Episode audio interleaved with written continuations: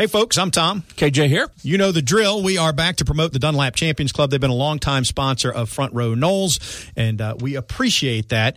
Uh, and you will appreciate the Champions Club if you have not been there. We've been saying this for a couple of years now, basically since it opened. You need at least schedule a tour, go in, sample it, find out what you're missing. It is a great place to watch a ball game. So if you want to stay out of the heat, you got that opportunity, as well as food and drink, the ability to get up and move around. It's a great place to watch a contest. It's also a great place to watch other contests because they got lots of TVs. And don't tell anybody I said that because really we want you sitting in the seats watching the FSU game.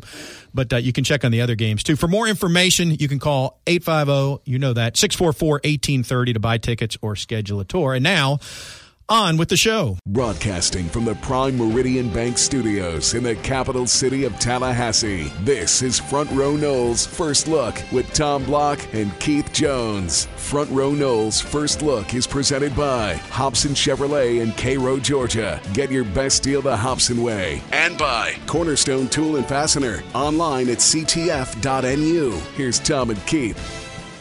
Hello, everybody. Tom and KJ with you. This is Front Row Noles First Look, uh, version two, I guess, for this week. We spent, uh, I won't call it quality time together, KJ, uh, but because we spent an hour discussing the Miami game, but now we're going to move the conversation forward. At the time we recorded, after that 27 10 victory by Miami, we did not know that.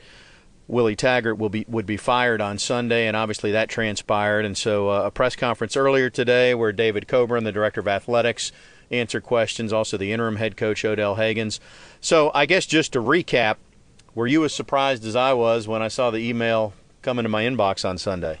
Uh, I think I would classify my reaction more as shock uh, because, again, not unlike you, but I'm back there from the financial standpoint thinking about the buyout, thinking about how much money you're going to need to get assistant coaches changed and moved, how much you're going to have to spend for a new coach.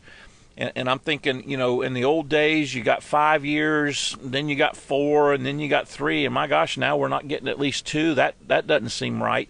And so I'm going, if anything's going to happen, it's going to happen at the end of the year. And I'm not even expecting something at the end of the year happening other than you tell Coach Taggart he's got to make staff changes or schematic changes or whatever, and those get announced and you move forward. So unbelievably disappointed in the actual ball game and borderline between surprised and shocked relative to the announcement. So we'll talk about where Florida State goes as we continue this conversation. Uh, but yes, I was surprised. A couple things that moved up this timeline, and Coach Taggart got hurt by it on both ends.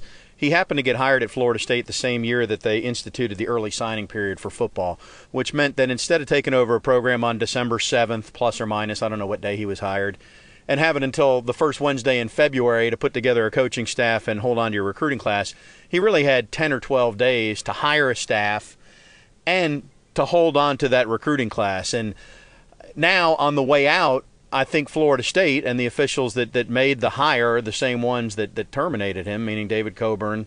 Uh, I'm sure the chairman of the board of trustees, Ed Burr, was involved, and, and President John Thrasher. Maybe it was just Thrasher and Coburn. But either way, they know from just two years ago that that same issue exists this year. And if they felt like they had enough to, to make the decision, there was no need to wait until plus or minus December 1 when you can get out in front of it and get an extra month. I think what I read in between the lines on some of the questions with uh, AD Coburn uh, is that there had been conversations with Willie along the way. And I don't know this for a fact. This is sup- this uh, speculation on my part, but I think the comment and, and the and the word was given. We've got to look better against Miami, or we're going to have to do something.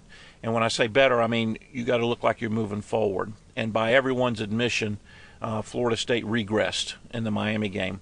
And Coach Taggart, I think personally, had an idea about where the process was from the standpoint that he said we didn't show up to play. And that's the first time you've ever heard Coach Taggart make that statement in his tenure at Florida State. So I think you combine all of those things, and I think uh, it, it, had been communicated what needed to happen. When it didn't happen, then the decision kind of made itself in that it's been communicated.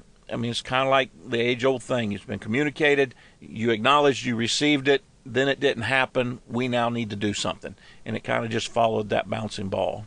When we talked after the game the other night, I called it a regression.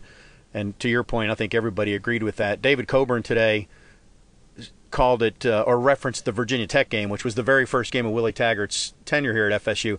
I hadn't processed that, but once he made that comment and you think about it, it really was very similar, similar score, similar issues lining up, moving the ball. I, I, I, I mean, I knew it was backwards, but putting it that way, it did feel a lot like game one. If you'll also remember, you remember the look on Coach Taggart's face during the game, as in he was surprised. He couldn't believe this was happening after the game, he made the comments. Well, actually, to be fair, before the game, he said, We had a great fall camp. We had a great week of practice.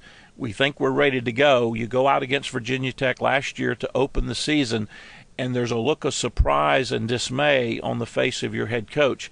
Then you move forward 20, 21 games, however many it's been.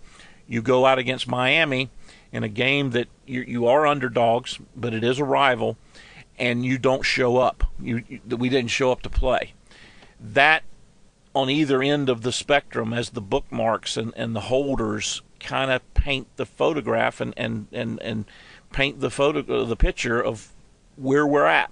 And right wrong or indifferent it is what it is to, to use a phrase. So early signing period contributed a little bit there to the decision being made now in my opinion. Well and david coburn admitted as such today that's a sidebar conversation, but they still need to move that thing to August instead of leaving it in December because everywhere that's having to hire a coach is, is dealing with that. Another thing that is unique to Florida State and not to all NCAA schools, and this problem's not going away, is the fan base and the boosters and the season ticket holders and the alumni live four hours away or more. This is well chronicled it's not an excuse, but it's a truth. And so I think it accelerates the timeline because you don't have a million people living within an hour.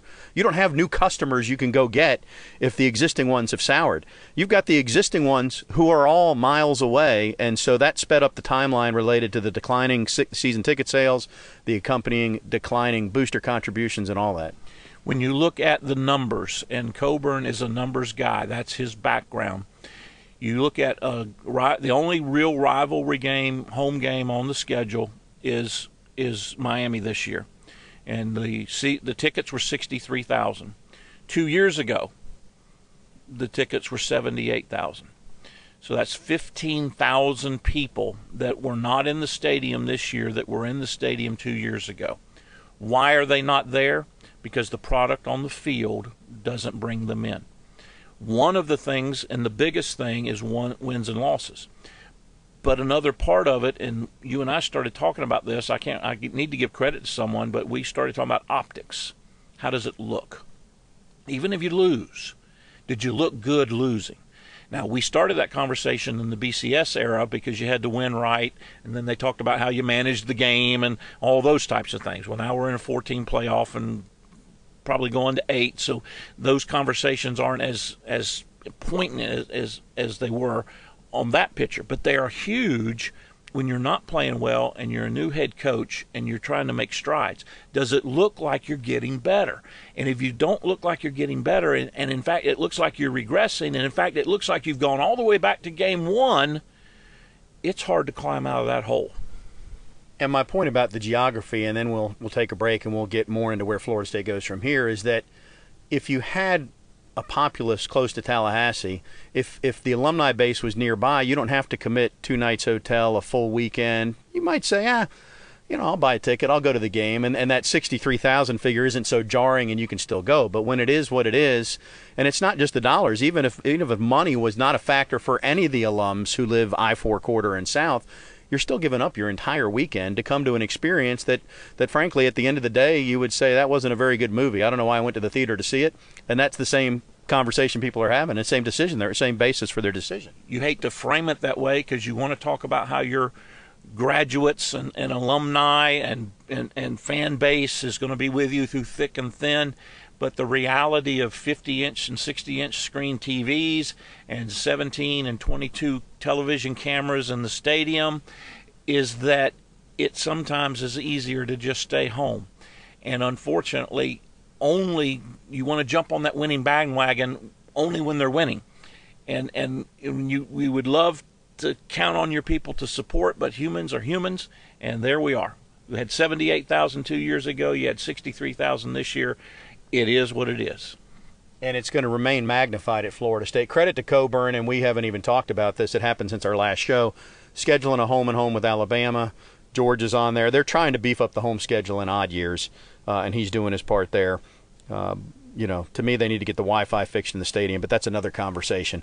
Let's take a break. We'll come back and, and just talk about turning the page here and, and how Florida State moves forward on this special edition of Front Row Noles First Look. Front Row Noles First Look is presented by Cornerstone Tool and Fastener. Online at ctf.nu. Here's Tom and Keith.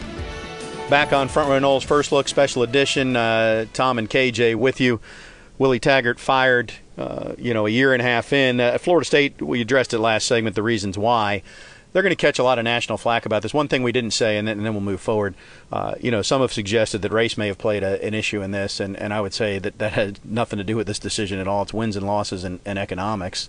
Um, and so as we move, and it was the same people that, that made the decision to fire that made the decision to hire. I don't know if you want to weigh in on that, but just turning the page, uh, David said today you you know he hopes to have somebody in place by the end of the season, which would would uh, certainly it certainly puts Florida State ahead of the rest of the field in terms of schools that are going to be looking for coaches.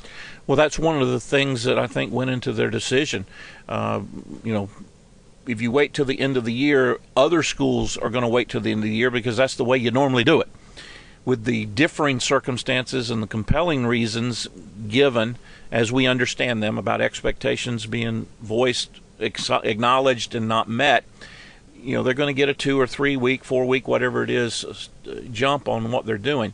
You know, I think the interesting part of it, I'll go back and, and address the race issue. If you believe that this was because of race, then you believe that Willie was hired because of race. I mean, that if you're going to go down that road, you got to go down both sides of the road. My personal opinion is it didn't come into play in either one, and it's unfortunate because I think we saw and and those of us that have been around Willie know this. We saw who he is as a person by the tweet that he had out, by how A.D. Coburn talked about the conversation, and and and why, and how and Willie's going to comport himself, which I have no doubts about moving forward. A good man, a a respected person, a man of integrity. It just didn't fit or it just didn't work. And unfortunately, we live in the day and time when it is all about wins and losses.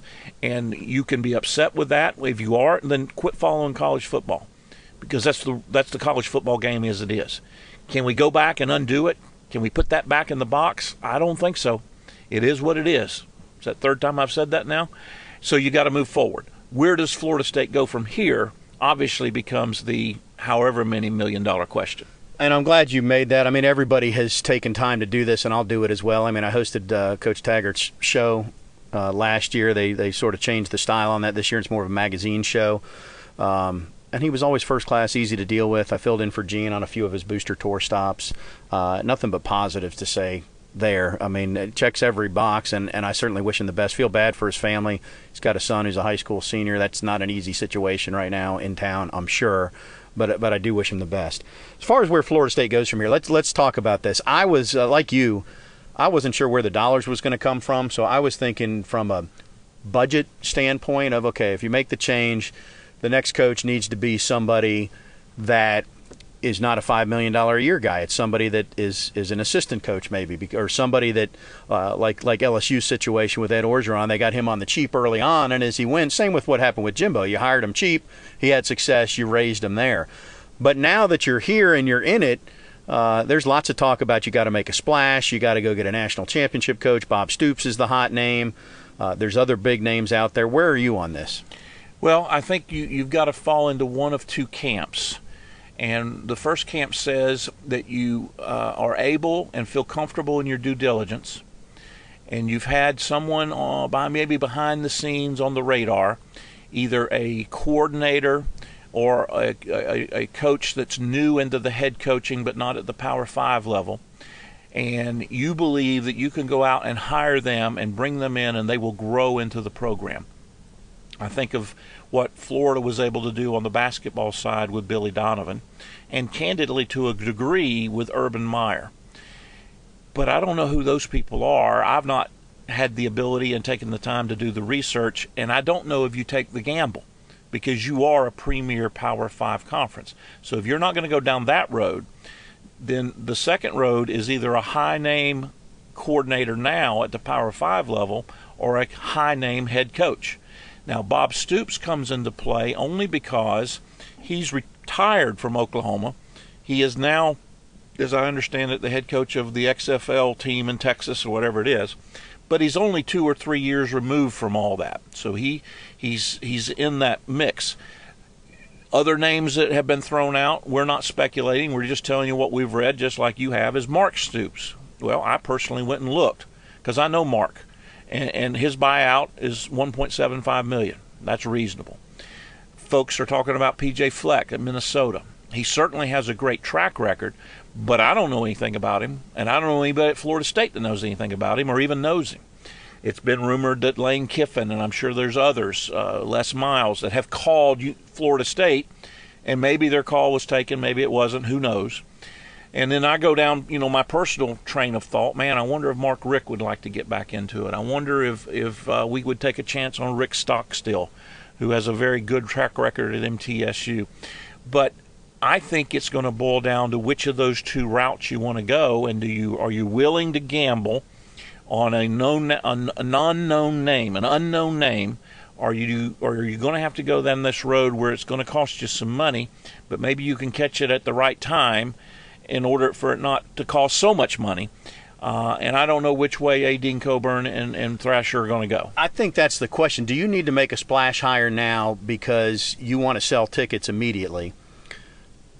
Or does it matter because FSU fans are going to be on the fence sitting on the sidelines until they see it on the field anyway? And if and if the answer is people are going to be on the sidelines anyway and not renew until they actually see and not hear, which is what we talked about a lot, then do you need to go spend all that money to get somebody, or can you get somebody that's now? Don't get me wrong. If Bob Stoops wants to come and they can afford him, I think you go get Bob Stoops.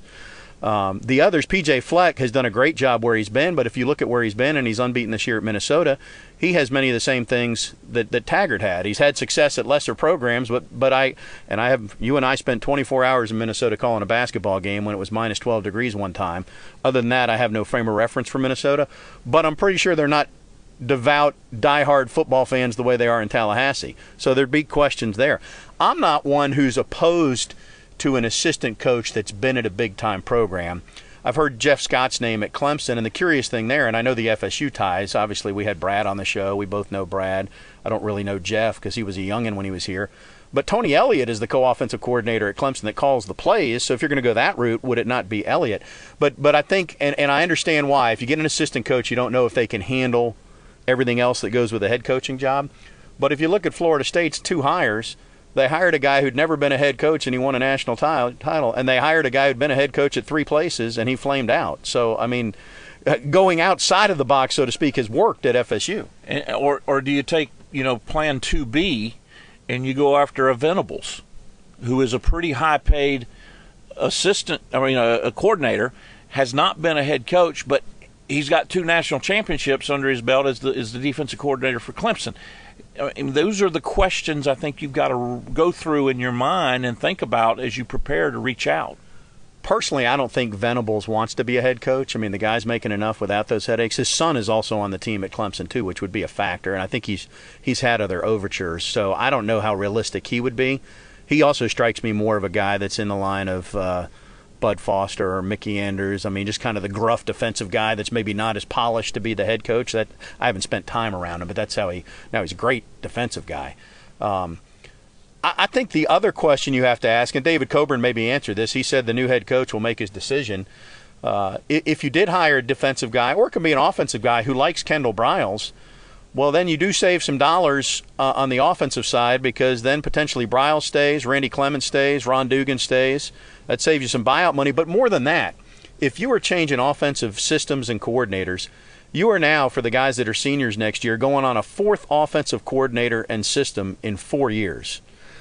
Which, if that's what you want to do, that's what you do. I mean, you go make your head coach decision, and if that's part of it, that's part of it. But we all, we, you, me, media, fans, need to understand that, that, that this is a rebuild. This is not a we're winning 10 and 11 games next year one of the questions that you have to answer is how much negative did Willie Taggart put on Briles' offense, if any, and then make your evaluation on what you've seen Florida State do versus what he was able to do at Houston and places prior.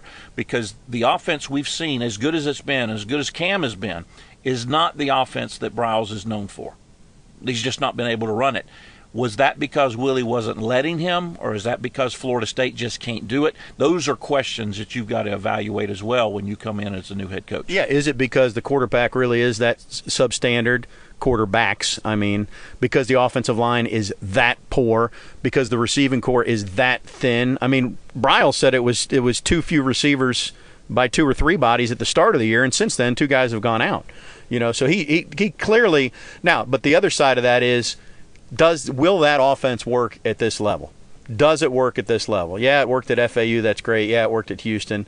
Uh, you know, it worked at Baylor to the to the degree that it one year they were in the college playoff discussion. And that becomes a question that your new head coach has got to determine. And and that individual may already know the answer to that before he gets here and doesn't even want to have the conversation. I'm not sure about Mark Richt, by the way. I like Mark Richt. Mark Richt won. He has a great one-loss record if you look at it uh, from when he was at Georgia, but he just got burned out and left his alma mater.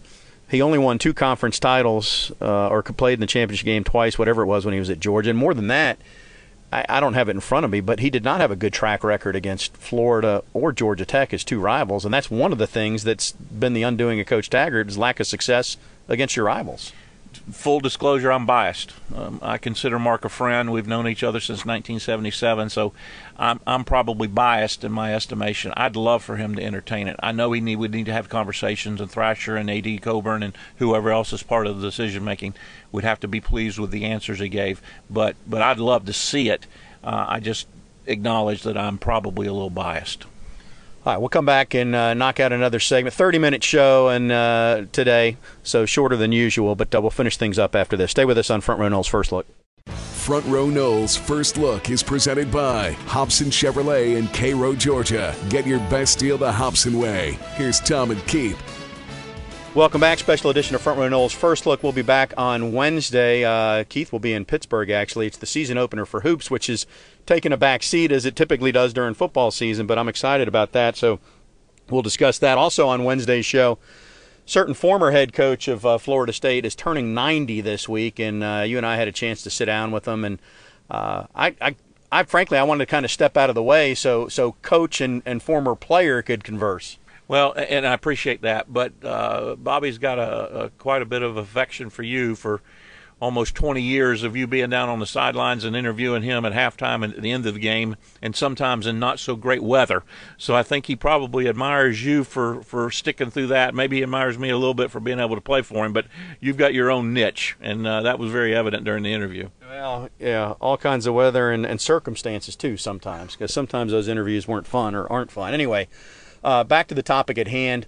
Uh, you know, uh, press conference today. You know, we haven't even talked about the Odell Haggins factor. I think he's the right guy. He did it successfully a couple years ago.